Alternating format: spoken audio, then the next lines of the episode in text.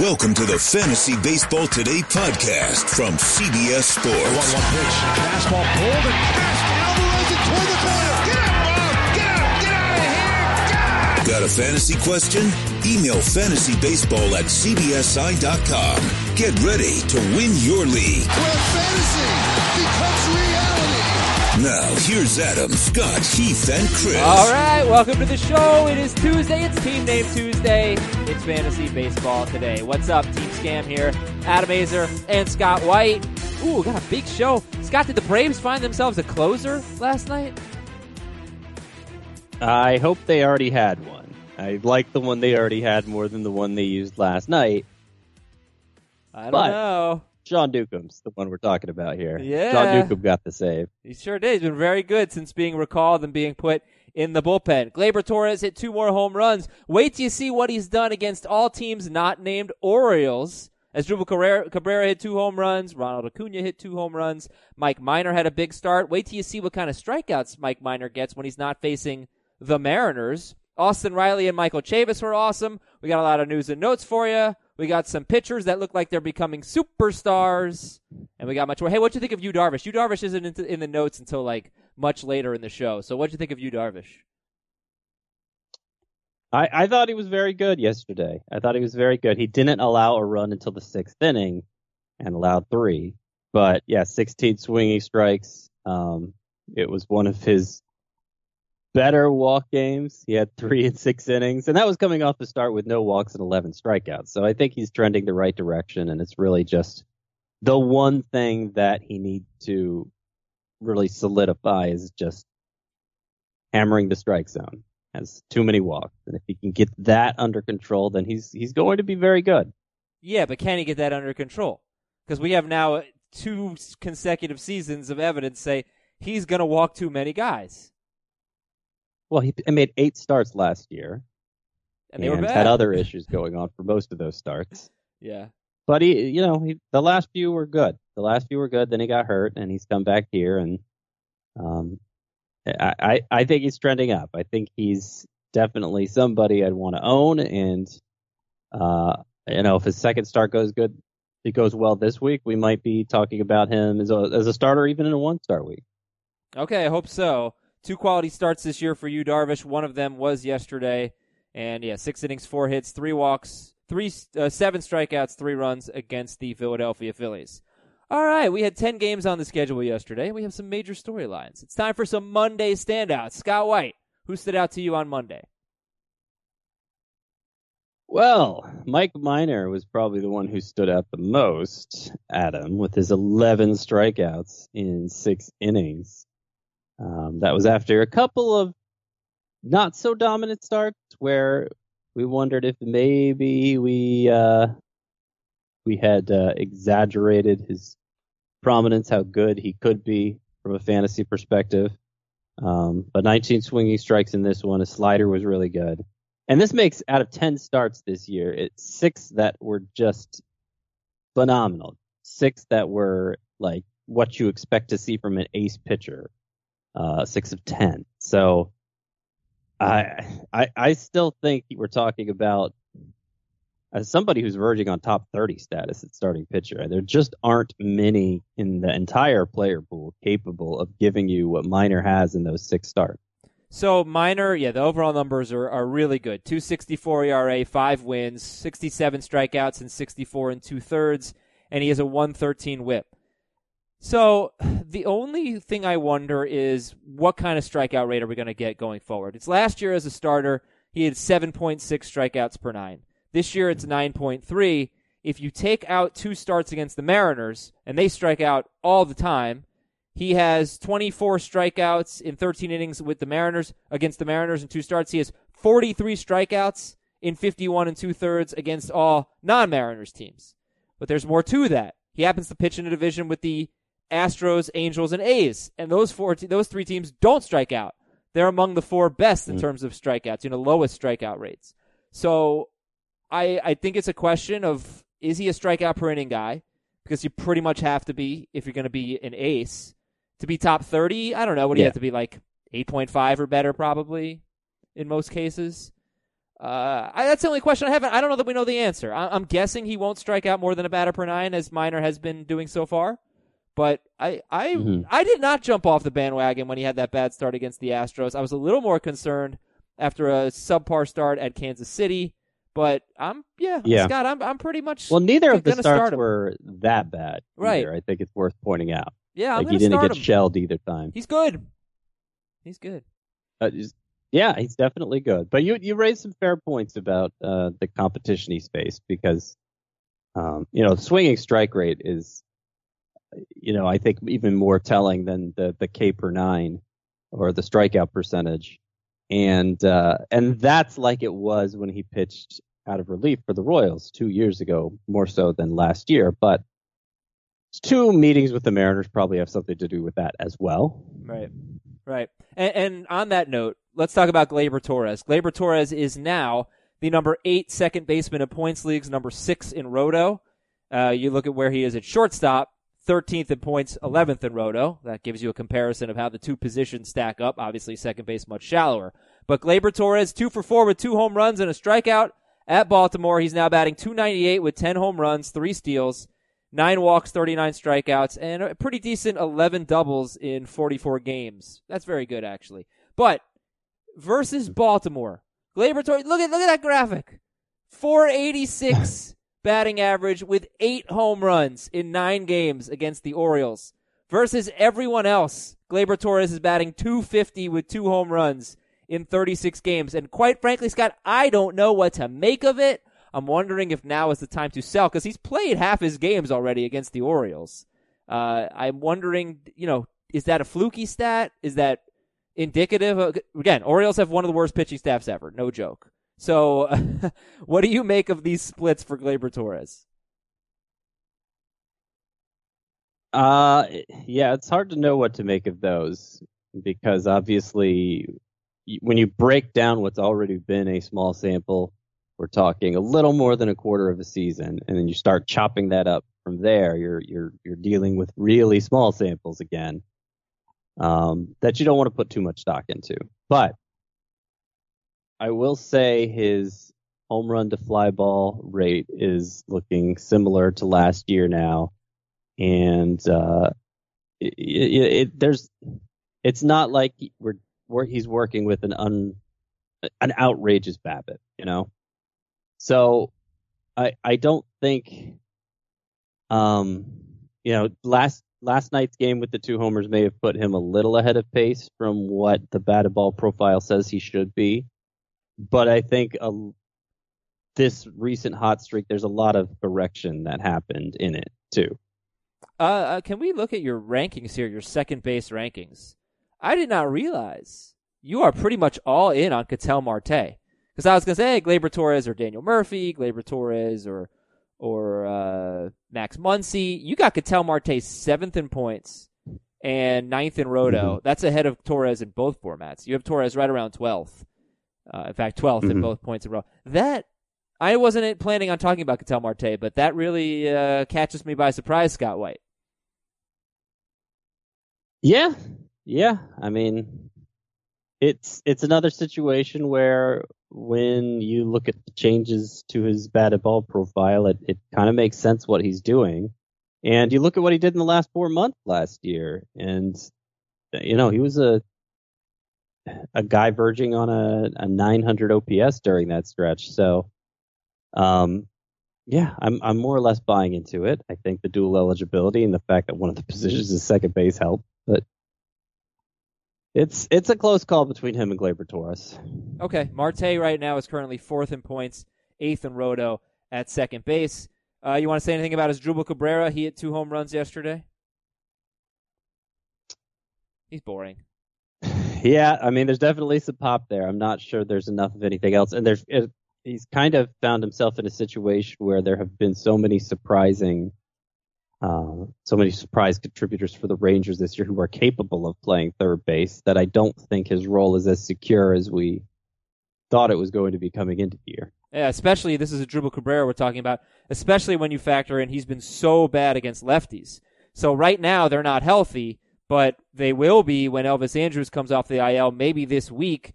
Where does Danny Santana play? Where does Logan Forsythe play? Does that mean that Cabrera could start maybe taking some seats against lefties? He is a switch hitter, but right now has a 560 OPS against lefties, so we'll keep that in mind. And Sean Newcomb is the other standout I have, 25% owned, uh, one scoreless inning for his first save at San Francisco. Since being recalled on May 6th, he's pitched exclusively out of the bullpen, and Newcomb is uh, has eight and a third scoreless innings with seven hits, no walks, and eight strikeouts.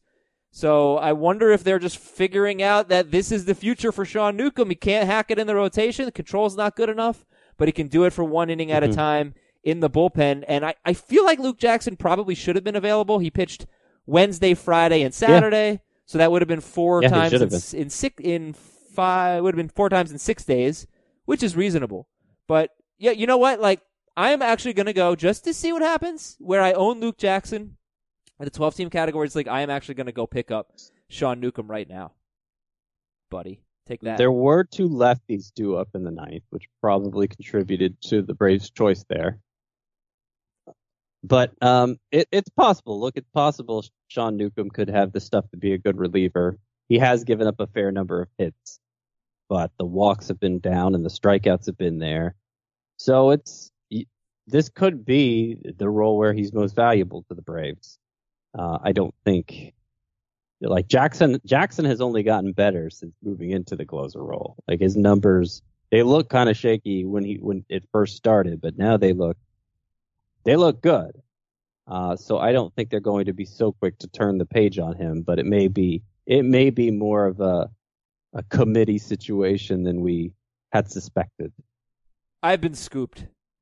He is already owned in this league. Oh my! Goodness. Newcomb was just picked up in our 16 team for the People podcast league, but listen, he wasn't picked up recently. That means whoever owns Sean Newcomb probably never dropped Sean Newcomb. You don't deserve to have Sean Newcomb. That's ridiculous. You should be forced to drop him because you're a bad fantasy manager that just got lucky. I resent this Sean Newcomb ownership yeah. in this league. Oh man. Yeah. Okay. Scott, I got a trade offer yesterday. Michael Chavis for Fernando Tatis. And we got this email from Jolan from Estevan, Saskatchewan, Canada. Can you discuss what the metrics are looking like for Chavis? He continues to crush it, but is it is a result of mostly good fortune, or does the batted ball data support what he's doing? Michael Chavis, Scott, is the number one second baseman in both points and roto since his call up. Uh, that's pretty amazing. He's number six at third base but he's number one at second base, and in the and he's walking a ton. Only Brian Dozier has more walks among second base eligible players since Chavis debuted on April 20th. So he homered yesterday. He's batting 296 with nine home runs. He's got a 60% hard contact rate, I believe. Uh, no, no, no. I'm sorry. That's that's Austin Riley. We'll talk about him. Uh, he's got a 39.7% hard contact rate. I don't know if that would, you know, I don't know if that that's not great. It's fine. But what do you think about Chavis? I, I think I'm going to turn the trade down. I'd rather have Tatis, I think, still. But I don't have a lot of conviction on that. They're both awesome. And yeah. Chavis, wow, what a what a start he's been off. Well, yeah, I'm less convinced Chavis is awesome than Tatis.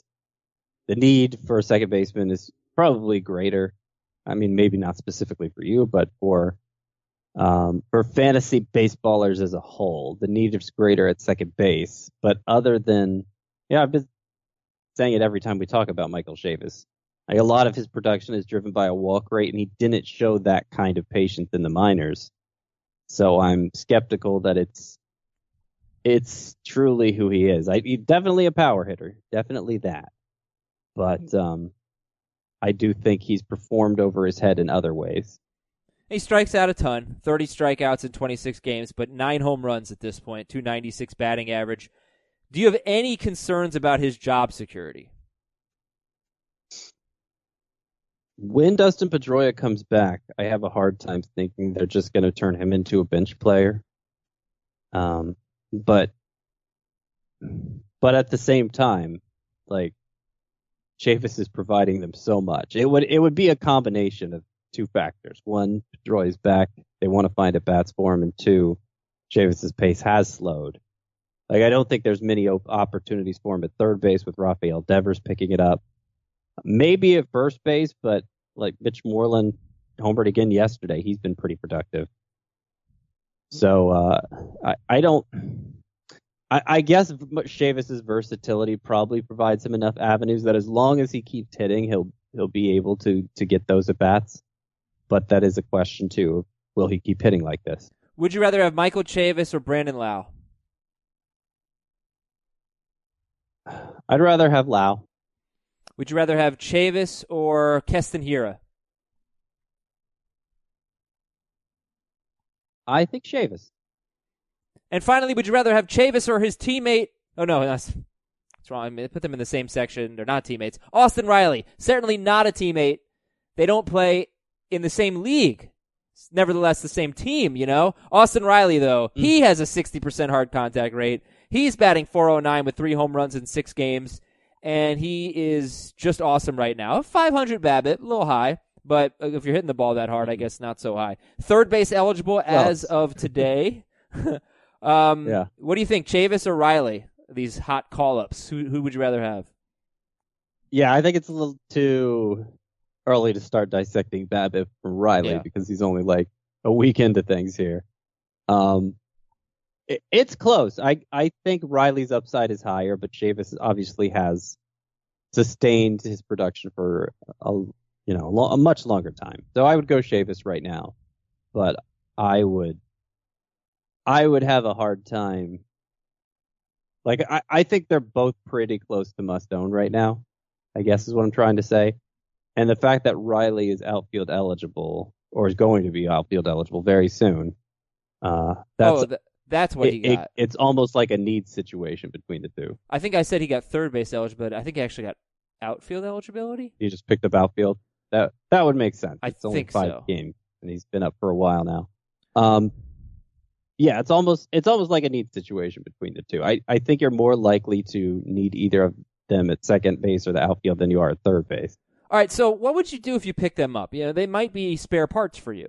Would you try to trade Austin Riley or Michael Chavis, or are you concerned that you're going to be trading away the Juan Soto or Ronald Acuna of 2019?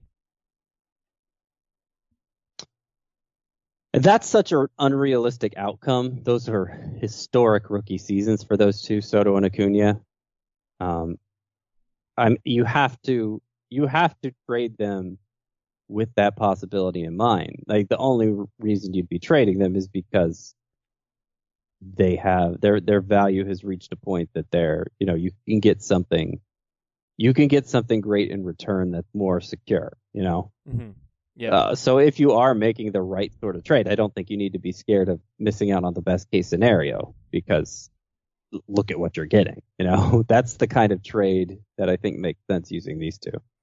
Okay, we're going to take a quick break on fantasy baseball today. News and notes coming up.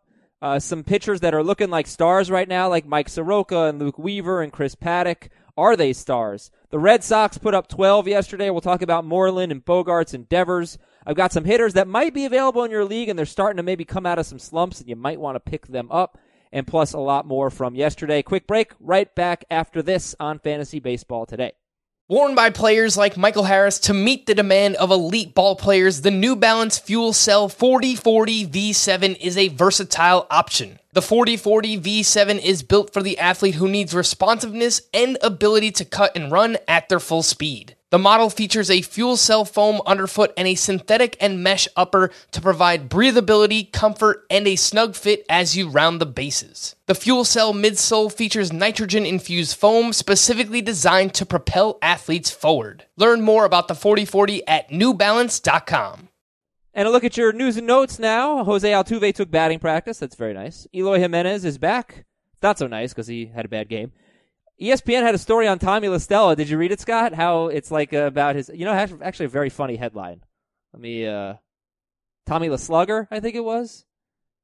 It's about how he got his power stroke. Hilarious. Back. Yeah, it was good. uh, it was it was interesting. Uh, the Tommy La Slugger, yeah, how Angels La Stella found his power stroke. It was about how he when he, a couple things was like he basically trained himself to be a pinch hitter and that changed his swing. And he went back to his video. He looked at video from when he was at like Coastal Carolina or somewhere wherever he went to college, and he made some adjustments. I don't know. I've read more convincing arguments about how somebody got good, but you never know. You never mm-hmm. know. I encourage people to read it. see if you buy more into Tommy La Stella, who had another good game yesterday. Chris Davis has had this nagging hip injury, very annoying. He sat yesterday. Aaron Judge ran and threw. Still no timetable. He hasn't swung a bat yet, but Aaron Judge on the mend. The Mets are sticking with Mickey Callaway for the foreseeable future. Yoenis Cespedes fractured his ankle in an accident in his house, so you don't need to stash him if you have been. Michael Conforto is symptom free. He could be back this weekend. The Braves acquired Anthony Swarzak. We didn't talk about that. They gave up uh, Vizcaino and Jesse Biddle. You don't think Swarzak factors mm-hmm. in in the saves column, do you? I would be very surprised. This was this seemed like a, a desperate way to get another another arm in the Braves bullpen because uh, this guy was obviously out for the year, and I think he's a free agent after the season, so he had no value. And Biddle versus Swarzak, well, I think Swarzak can at least be Biddle. Uh, okay.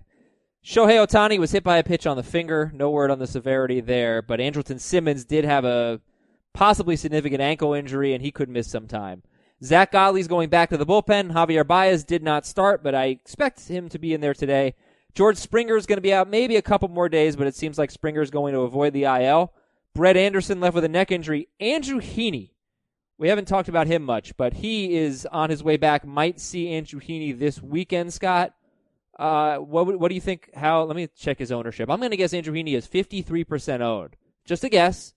How mm-hmm. owned should he be? Well, I'm not sure how his rehab assignment has gone. I'd be interested in seeing that uh, because the kind of injury he was dealing with, you could see how it might compromise his effectiveness. He showed some good signs last year. He showed some good signs, some uh, good strikeout rate, and uh, was permitted to pitch deeper into games than I think the standard pitcher we see around the league is these days.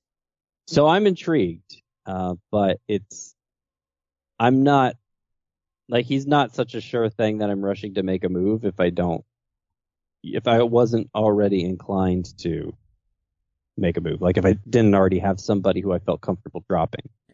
Heaney had 45 walks to 180 strikeouts last year in 180 innings. That's a heck of a ratio.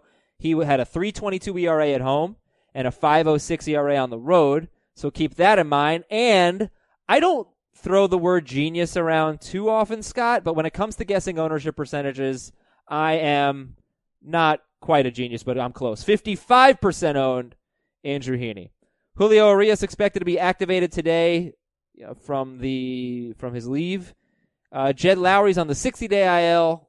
Danny Jansen DH for Toronto. They wanted to keep his bat in the lineup. That's his third start at DH. He went 0 for 3 with a strikeout. And Ryan Healy left with a lower back strain and Dan Vogelbach replaced him. And maybe that's an avenue for Vogelbach to get some starts against lefties. Uh, but he is hitting so well right now. It's, it's crazy. All right, mm-hmm. Scott, let's talk about some pitchers. I want to know if they're stars. Are they stars, Scott White? Mike Soroka, Luke Weaver, Chris Paddack, Jake Odorizzi, Brad Peacock. Are they stars? Again, the names are Soroka, Weaver, Paddack, Odorizzi, and Peacock. Who's a star in that group? Well, Paddack definitely is. If there weren't concerns about his innings and how long he'll be able to last this season, he would probably be among my top 25 pitchers. Uh, so he's great.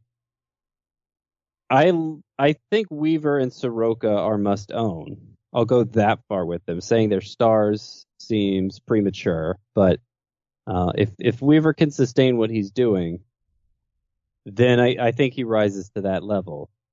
He's definitely um, gotten back to what made him successful in his rookie season as opposed to what went wrong last year.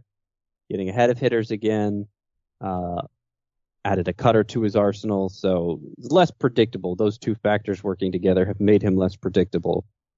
And Soroka, I'd like to see more swing and miss potential from him because it's been pretty. Uh, there has it hasn't been particularly exciting in that area, but he's making up for it by being by showing extreme ground ball tendencies, like Dallas Keuchel in his prime uh, levels of generating ground balls, which is going to make him uh, somebody who doesn't get beaten much on balls in play, on batted balls anyway.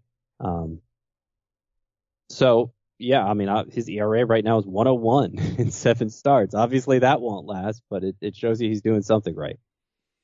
So your three your three favorites here are Paddack, Weaver, and Soroka, followed by Peacock Odorizzi, I'm guessing, or Odorizzi Peacock.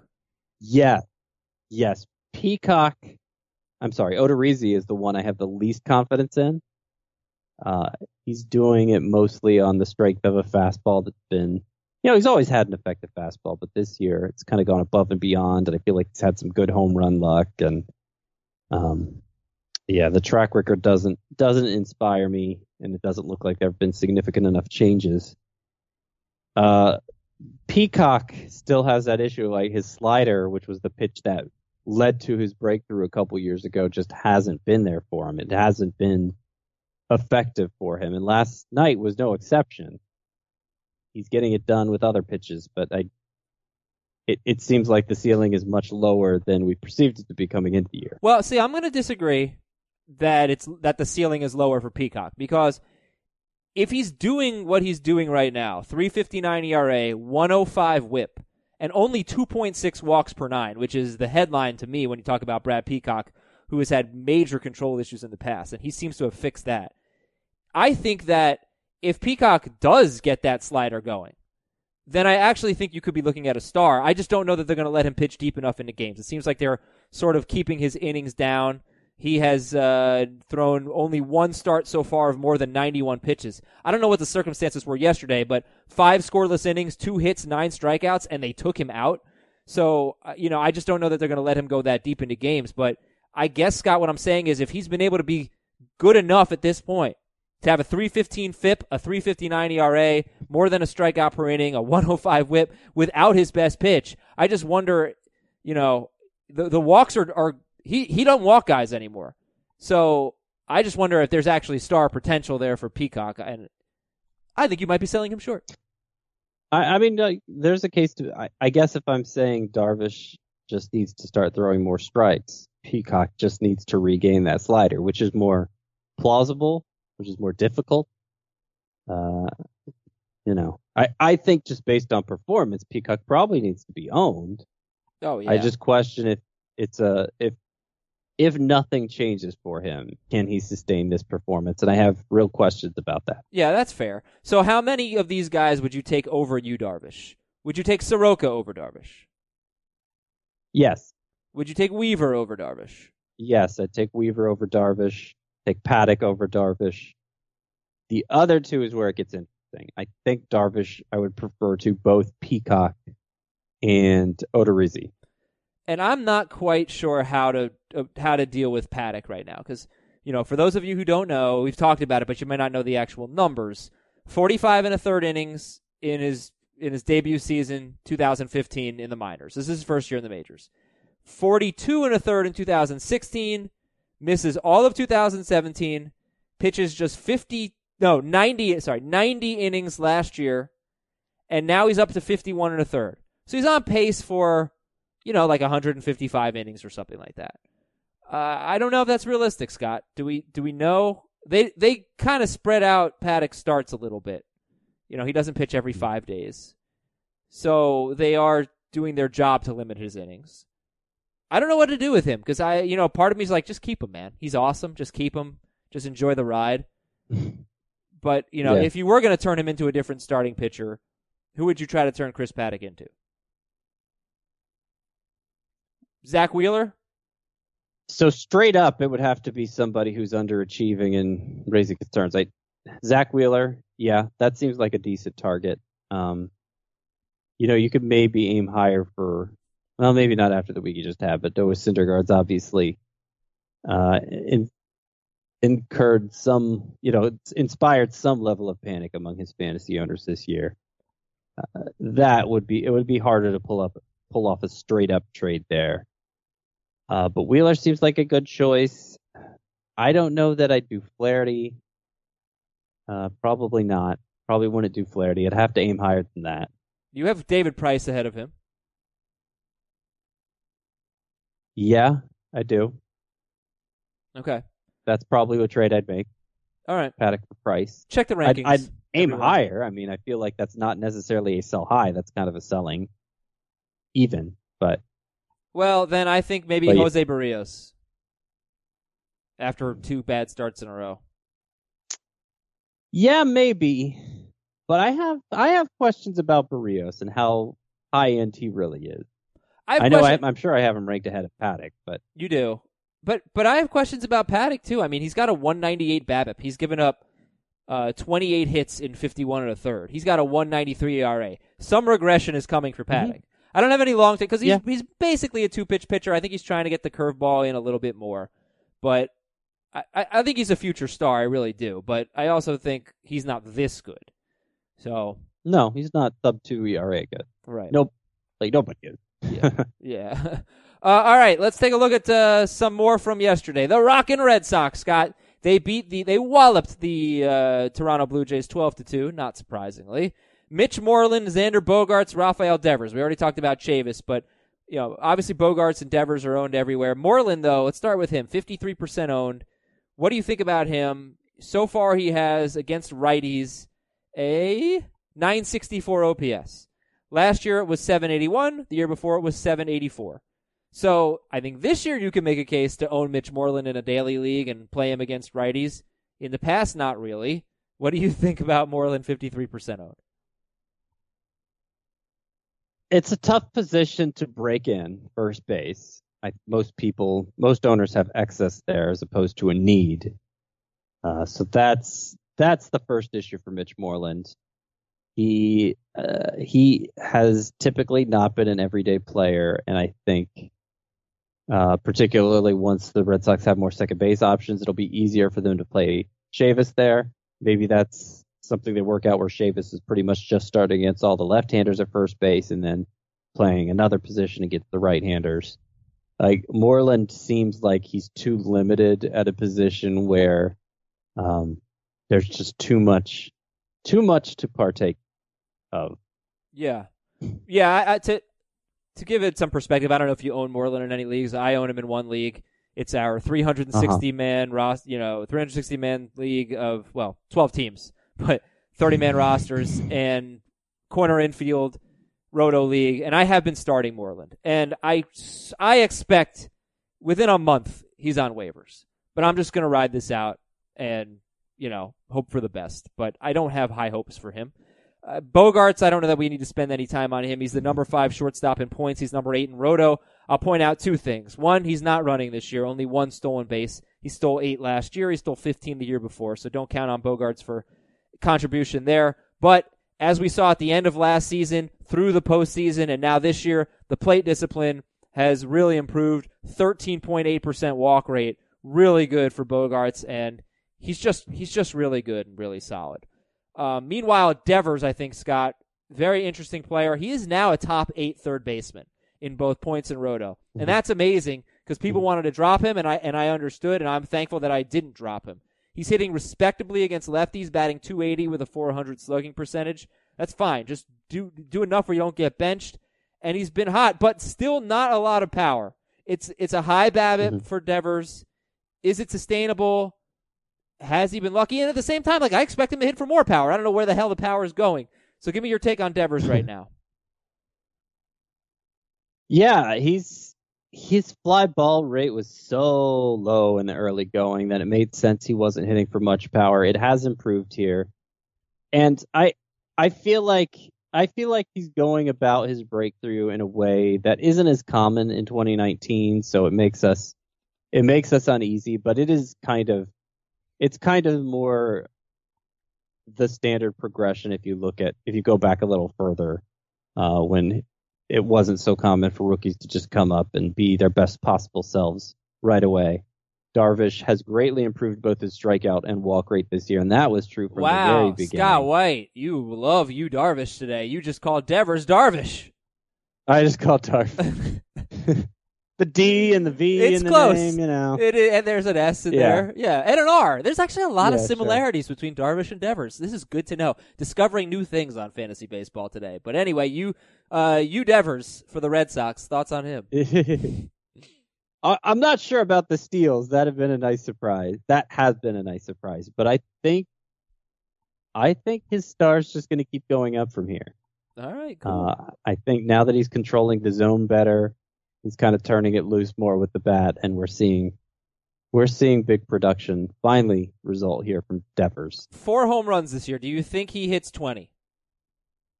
I do. I do. I mean, he's on pace for four home runs would be. I guess he's on pace for probably 15 right now. Yeah. Uh, I think his pace improves enough to get to 20. Sure. Yeah, and, his first like 20-ish, maybe closer to 30 games. I'm, I don't think he homered. I'll find that out. See uh, when he hit it. Scott, why don't you look that up? When did you? When did Rafael Darvish Devers hit his first home run of the season? We got more Yeah. to come on Fantasy Baseball today, including Team Name Tuesday, a very good round of Team Name Tuesday, some of your emails, the Dropometer, and some players that you might want to pick up now before it's too late. Scott, we're going to take a break. When we come back, you're going to tell us when Devers hit his first home run. Everybody get excited for that. We'll be right back.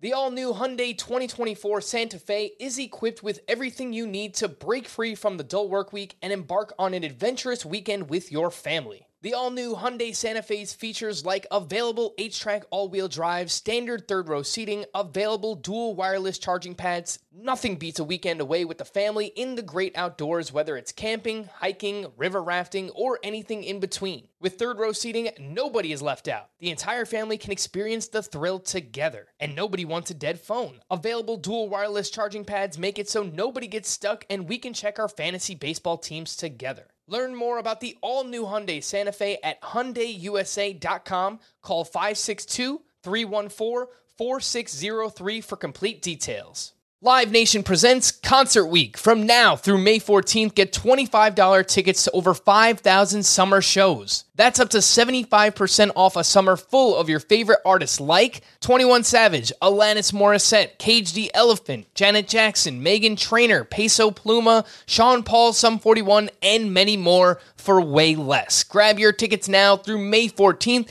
to see all of the artists you love all summer long for just $25 each. Visit livenation.com slash concert week to buy now. That's livenation.com slash concert week to buy now. Okay, Detective Scott White, what's the answer? Oh, I didn't have. Oh, come on, what? You really wanted me to look. Yes, that huh? yes, come Yeah. on, of I- course. so here's the thing. So here's the thing. There's some growing pains going on here today because I got a whole new setup here with a camera and a light, and I've kind of been pushed away from my computer as a result. So I'm totally going off the cuff here. Probably going to have to figure out a way to avoid that in the future.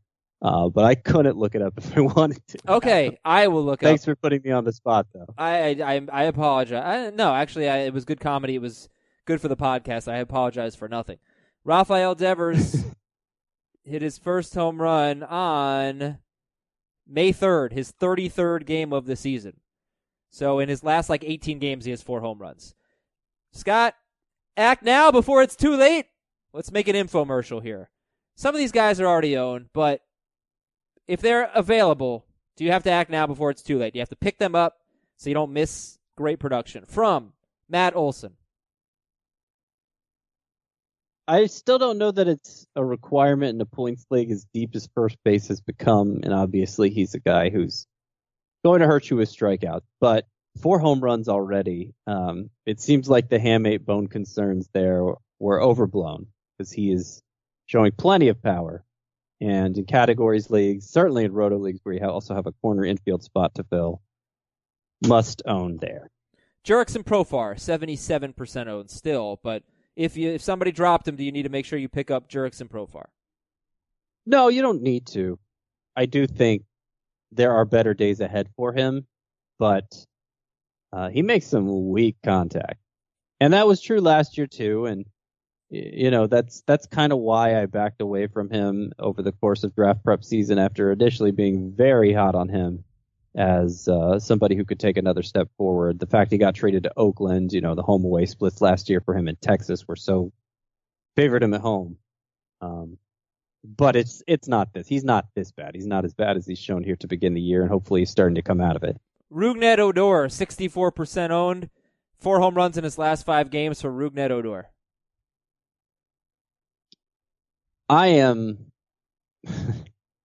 I really don't like Rougned Odor. I don't like him. I don't like him. His plate discipline is horrible. He has had so many stretches uh, where he's just completely useless in fantasy, including maybe he's coming around. I mean, it's too it's too condensed of a period for me to say for sure. Okay, this is a hot streak worth activating him again. But I don't think like if you if somebody else claims it before you do, I I don't think you're losing more than a hot hand play. Oh, it's a hot hand play. Last year, Odor first 45 games 602 OPS. Next 50 games 1024 OPS with 14 home runs and 9 steals. And then his last 34 games 516 OPS. He might just be that player that has like one crazy hot stretch of season. I don't know. I mean, it's too early to say that, but I am interested from a season long perspective. Heck no. From like, hey, this guy might carry my team for a month. I think Odor's got that potential. He's 64% owned. Miguel Sano, 58% owned. He's played five games. He's batting 190, but two home runs for Sano. One walk, nine strikeouts. 58% owned. Miguel Sano. Should we act now before it's too late? I don't know. I mean, there's definitely big power. Uh, if you're if home runs are specifically are a need for you, then he's somebody you should have interest in. But he's struck out nine times in 21 at bats since returning, and that's always going to be an issue for him. It's it's Joey Gallo levels of swing and miss. So, or I guess specifically strikeout, not necessarily swing and miss. Um, but I'm getting technical now. No, it's it's Joey Gallo levels of striking out, but it is he going to have Joey Gallo levels of power? I mean, that's pretty extreme. That's like best baseball, best player in baseball power, and I'm not sure he can do that. And finally, in this section, act now before it's too late with a question mark. Hunter Pence, 44% owned. What do you think? I think it's a crowded enough outfield that I'm skeptical if he's ever that useful in a three outfielder league. The Rangers adding Willie Calhoun to the mix um, has definitely shrunk my interest in Penn. Yeah, but, but, he's hitting. I mean, he's not going anywhere right now. I think he sat once he's since def- Calhoun came up. Came up. Mm-hmm and uh, like the work he did this offseason to change his swing. I, I think there's definitely something to that. He was just as he was just as impressive in spring training. Um, but it's it's asking a lot for a 36 year old to make that big of a leap after he was so bad last year. The Giants of all teams just let him leave. Yeah, I know. And um, and then he has the playing time concerns on top of it. Five outfielder leagues, he probably should be on. Three outfielder leagues, going to be tough for him to break in. Okay, that is Hunter Pence, 44% owned, another homer yesterday, 307 batting average, nine homers in 31 games for the 36 year old. We got a quick round of emails here, and then we will conclude our video portion of the show. Scott and I will stay on for a little bit more on the audio side if you're listening to the podcast. FantasyBaseball at CBSI.com is the email address. Chris from Charlotte, North Carolina asks Is Billy Hamilton still worth owning in a head to head categories league, or would you rather have Jarrod Dyson, who's currently on waivers? I'd make that. I'd make that swap. I'm just looking at it now.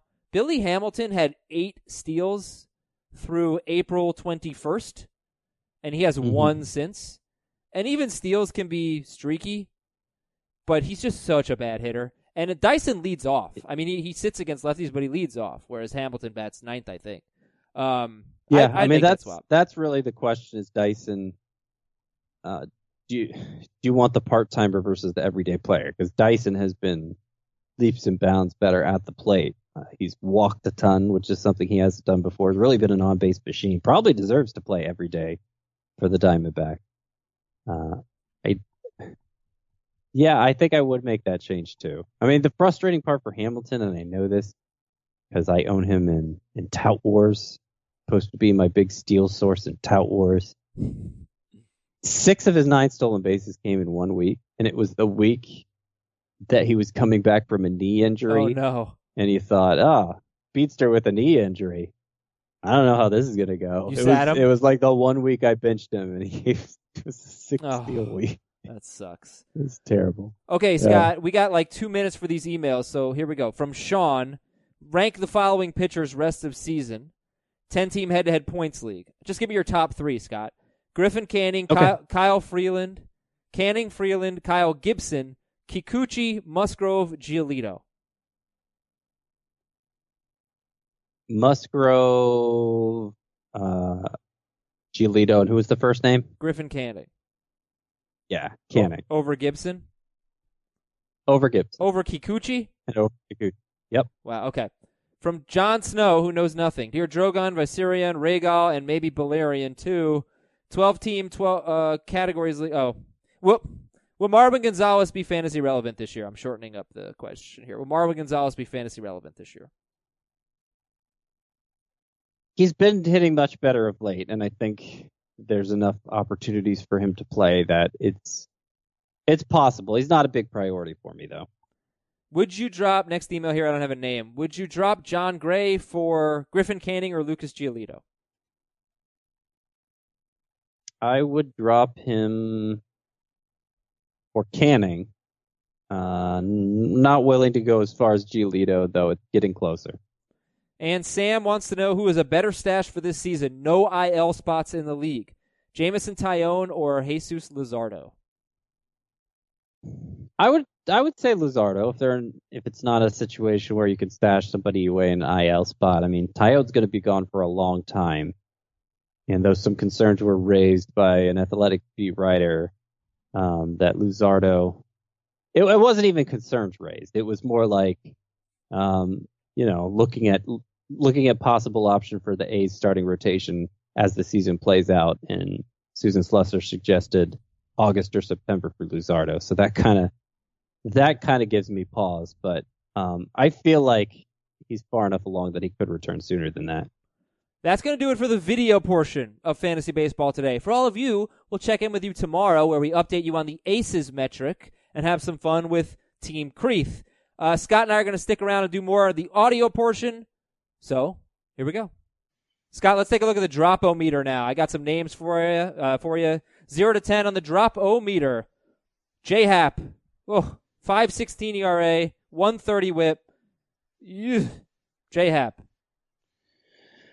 That's probably about a seven at this point. He's not really giving you strikeouts. He, yeah, he, there's not there's not a lot that's uh, compelling here. There's really not. So No. uh, maybe even an eight.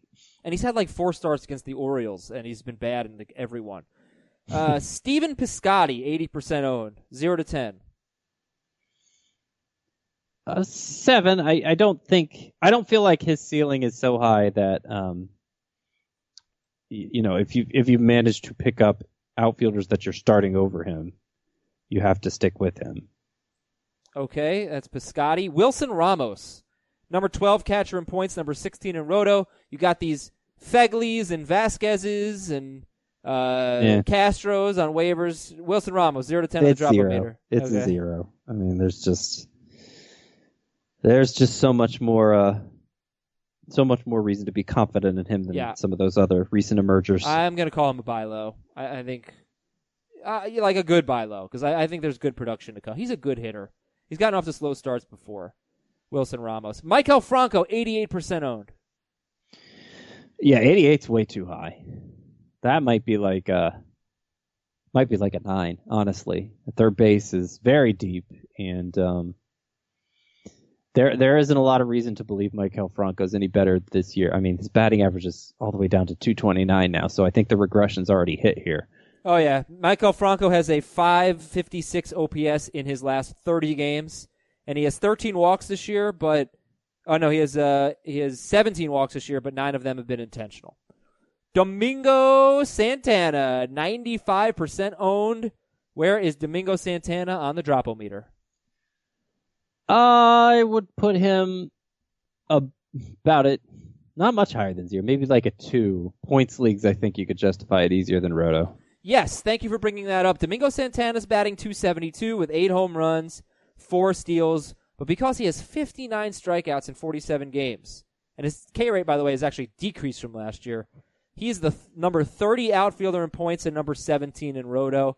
So if you do feel like you're ready to drop Domingo Santana, he's probably going to be a streaky guy, so keep that in mind. But points league's much easier to justify. Oh, Double Herrera, 56% owned. 10, as in I would have no reservations about dropping him, but he's better than this. Clint Frazier, 62% owned. Um, I'll go. I'll go eight there. I'll go seven there. Okay. Yeah, he sat yesterday. Since coming off the IL, 12 games, Frazier's batting 150 with 15 strikeouts. Before going on the IL, he had a 975 OPS, so you hope he's just getting his timing back, but never walks, so he has to hit for power. Team name Tuesday. Here we go, Scott. It's pretty good. I like it today. We have a couple of Keston Hiuras. I can Okay. be your hero, baby. Or um, there goes my hero. These are good. I don't. I don't think you're gonna get this one. We are VR, the youth of the nation. No, I get it. Okay. Okay. Good. Yeah. It's good. It could have been VR VR.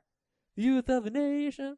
All right, I've got one person gave us like an entire album of 90s hits. Oh man. Benintendi Caught Stealing by Jane's Addiction. Been Caught Stealing. Found Out About You Say by Gin Blossoms. Why not just Found Out About You? For you, Darvish. Snell's Like Teen Spirit. That's an oldie but a good one. hmm This one's interesting. Bittersweet Daniel Murphy by the Ner- by the Verve. Bitter. What? What? How does Daniel Murphy's name fit in there? Bittersweet Symphony, Daniel Murphy. That's bad. That's bad. Yeah. This one's good. Brad Hand in My Pocket by Alanis. Okay. Yeah. We love that Foo Fighters hit, Ever Longoria. That's really good. when I Bum Around by Green Day for Bumgarner. Runaway Cain by Soul Asylum. Runaway Train, one of my all time favorites. Come Trout and Play by The Offspring. It's okay. This one's really funny. There's a song called Possum Kingdom by the Toadies, so Possum Kingdom. Possum Kingdom, it's good. Yeah.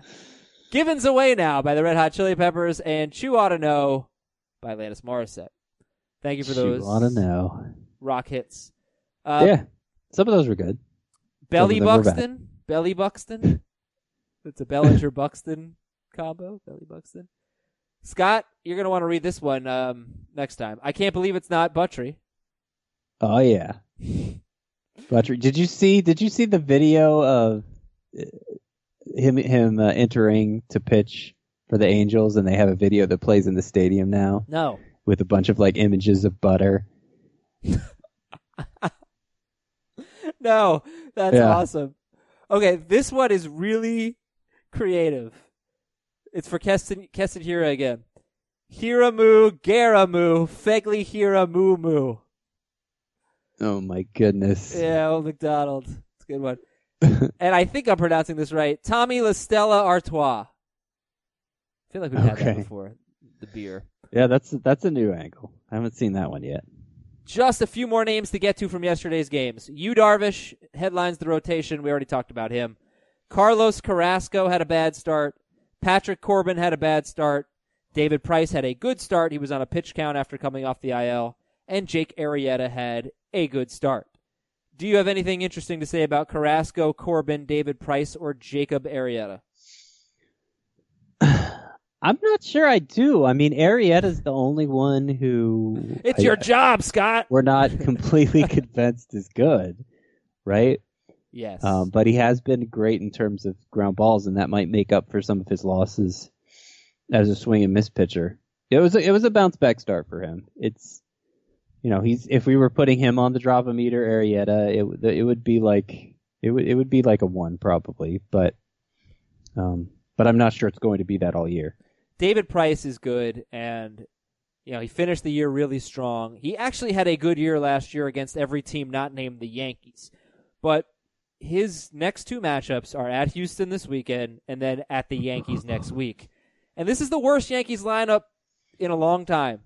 So I will be. It'll be interesting to see if people are starting David Price next week uh, in a one-start week at the Yankees. It's just it may be a mental thing, but he is so bad against them. Uh, deeper leagues. Any interest in Andrew Cashner, who's turned in three straight quality starts, and he's throwing really hard. I don't, I don't remember his velocity last year, but Cashner's throwing hard. and Felix Pena. By the way, those three quality starts are against the Yankees twice and the Red Sox for Cashner. And Felix Pena has been good when he's been used after an opener, as he was yesterday. So deeper leagues for Cashner and Pena. Any interest? So Cashner has always been a hard thrower and is no better this year. A little better than last year, but for the rest of his career, it's pretty normal. Okay. I can look it up now because I'm Oh, good. we're not on video and I'm back in front of my computer.